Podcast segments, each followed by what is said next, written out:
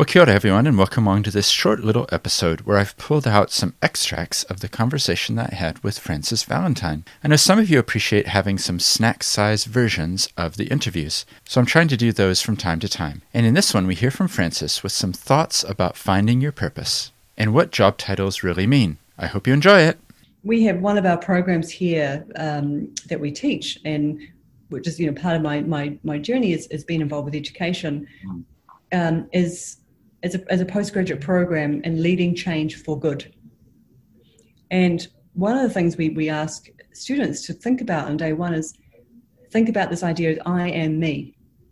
And if you were to introduce yourself to a stranger, how do you do that without saying that you are a parent or your job? So take away this idea that those those things are you know husband, wife, mother, you know, you know whatever your job is, and talk about the things that you are you know, I'm a, I'm a, person who's passionate about design and, and good food, and I'm passionate about community, and I love animals. And, you know, of course, you can talk about you love your kids and things too, but but it's it's actually saying, but actually, this this idea that you're first of all your job. You know, how many people themselves? Oh, I I work for, or I'm you know I'm a banker, or whatever it might be, and it becomes a default that these these things define us. And I think it is it's really great to be able to stop and say who am I if I was not that? Because that can be taken away. And, and we know in, in a year like this year when, you know, people, really good, talented people have lost jobs and, and sectors have, have, you know, gone astray, that, that doesn't define anybody. It gives you a chance to, to regather and think about who you are again. But, but actually you've changed in a good way, that actually you've learned something, you've, you've got great memories and now it's a chance to, to do something different. Yeah, I, I completely agree. I, I just interviewed someone named Jesse Cross, who started an initiative called the Not So Redundant Club for nice. people who have lost their positions, their titles, their hmm. jobs. And one of the things that we were talking about was the fact that redundancy is such an awful term to use about people. And yet, you know, I've been made redundant. What is that? If you break down what the word redundant means, it's about oh, we think of it that way. anymore. It's no longer able to be used. And that's not at all the way we should be conceiving it in fact, that that losing a position, which is you know the business card title and things, perhaps it will unlock that person to pursue the curiosity and and find something that really resonates, so that they can you know go in a different direction. And Stephen, one of the things I talk to a lot of mature adults about this whole area, you know, I, I talk to people all, all of our students here are full-time employed, employed full-time and they study part-time. Mm. And the number of them who say, I'm actually waiting to be made redundant. And I pick them up on this and say, why in the earth would you wait to be made redundant? Mm. And they said, well, I know that there's a big restructures going on, so I'm going to be basically the last man standing or last woman standing, and then I'm, I'm going to negotiate the best deal. And I said, well, why don't you turn it around? Like everybody knows, eh, you know, when they when they hit their kind of natural end point within a role. It could be that there's nowhere else to go. You've done everything you possibly can. You've stopped. Your learning edge has been hit.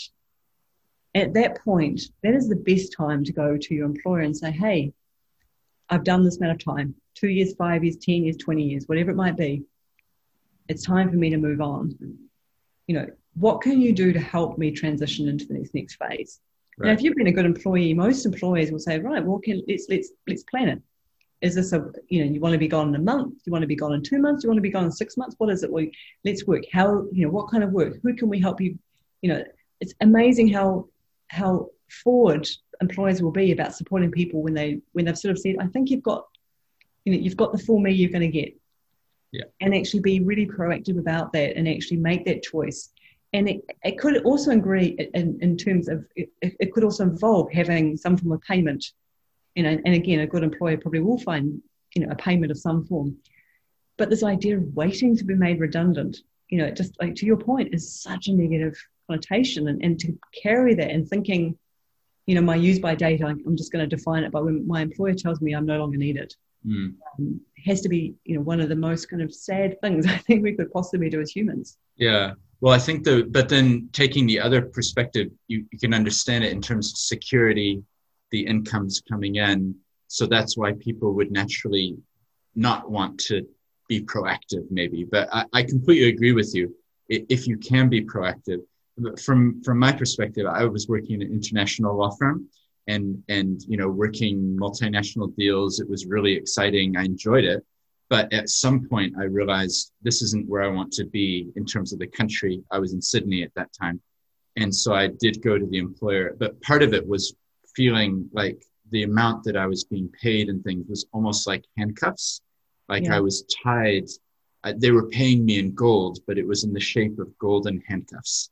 And, you know, realizing that I had to actually be a bit, be willing to uh, step into the unknown and not have that security there as well and, and go into something slightly different and, you know, do what I do today, which is more impact driven legal work. So yeah, it's, it's, yeah. Yeah, it's funny. I, um, a year ago, we were doing some executive training for um, leaders inside a bank, and they were all talking about the same thing about you know that they they're paid so well within those environments and these corporate offices that it's really hard to leave to go into things that are for impact or you know more kind of sort of purpose led. And and so I said to them, well, would you consider doing a four day week so that you've got time to start, start exploring. And they said, yeah, but then you need to take a 20% pay cut. And so, you know, I put it back to saying, okay, so you say, let's just say on round terms, you're on $100,000. So you're saying you can't live on $80,000. And they're like, no, I can't. I said, okay, so take the tax off that. Tell me what is going to change in your life so substantially. You cannot give away one day a week. So you get a three day weekend, which means you can start to find the things that give you that purpose. And, and so you may be transitioning. And I'm yet to find a single person who's prepared to give away 20% of their salary for a four day week, even though they know that the, the five day week is literally killing them because of the mental anxiety and the, the heavy lifting mentally they have to do every day. So they're exhausted by the weekend. And so this is this idea that, that money, well, why $20,000 is a lot of money. Again, if you take off the 30% for tax, whatever it might be, actually, yes, it buys you things but what would time give you that money can't give you? And, and I think that this is it where people do follow these um, jobs where where people pay really well in a job over over the market norm by comparison to not for profit social enterprise for you know for purpose. It's because they want to keep you. There's a reason for it. They you know they know that it's going to be a hard sell if they were to pay a lot less. And so there is a trade-off. You know, trade-off sometimes comes at the cost of people's lives and health, and um, you know, some of the things that are sacrificed in that process of just chasing dollars. And so, yeah. you know, I, I agree with you. I mean, we're kind of agreeing with each other a lot, but maybe we're talking to similar people and seeing similar situations. The thing that I find helpful to ask people or to mention, so I'll mention it in case I'm sure you do this as well, but to ask the question when you're 95 years old and you look back on your life, what will you regret? And if the answer is, well, why did I continue for the next five or 10 years in that particular position that I knew wasn't where I wanted to be, then forget about the money. The, the zeros really don't matter. You know, you really need to evaluate so that you at the end of life, which happens to all of us, can look back with satisfaction that you actually lived in a purposeful and meaningful way.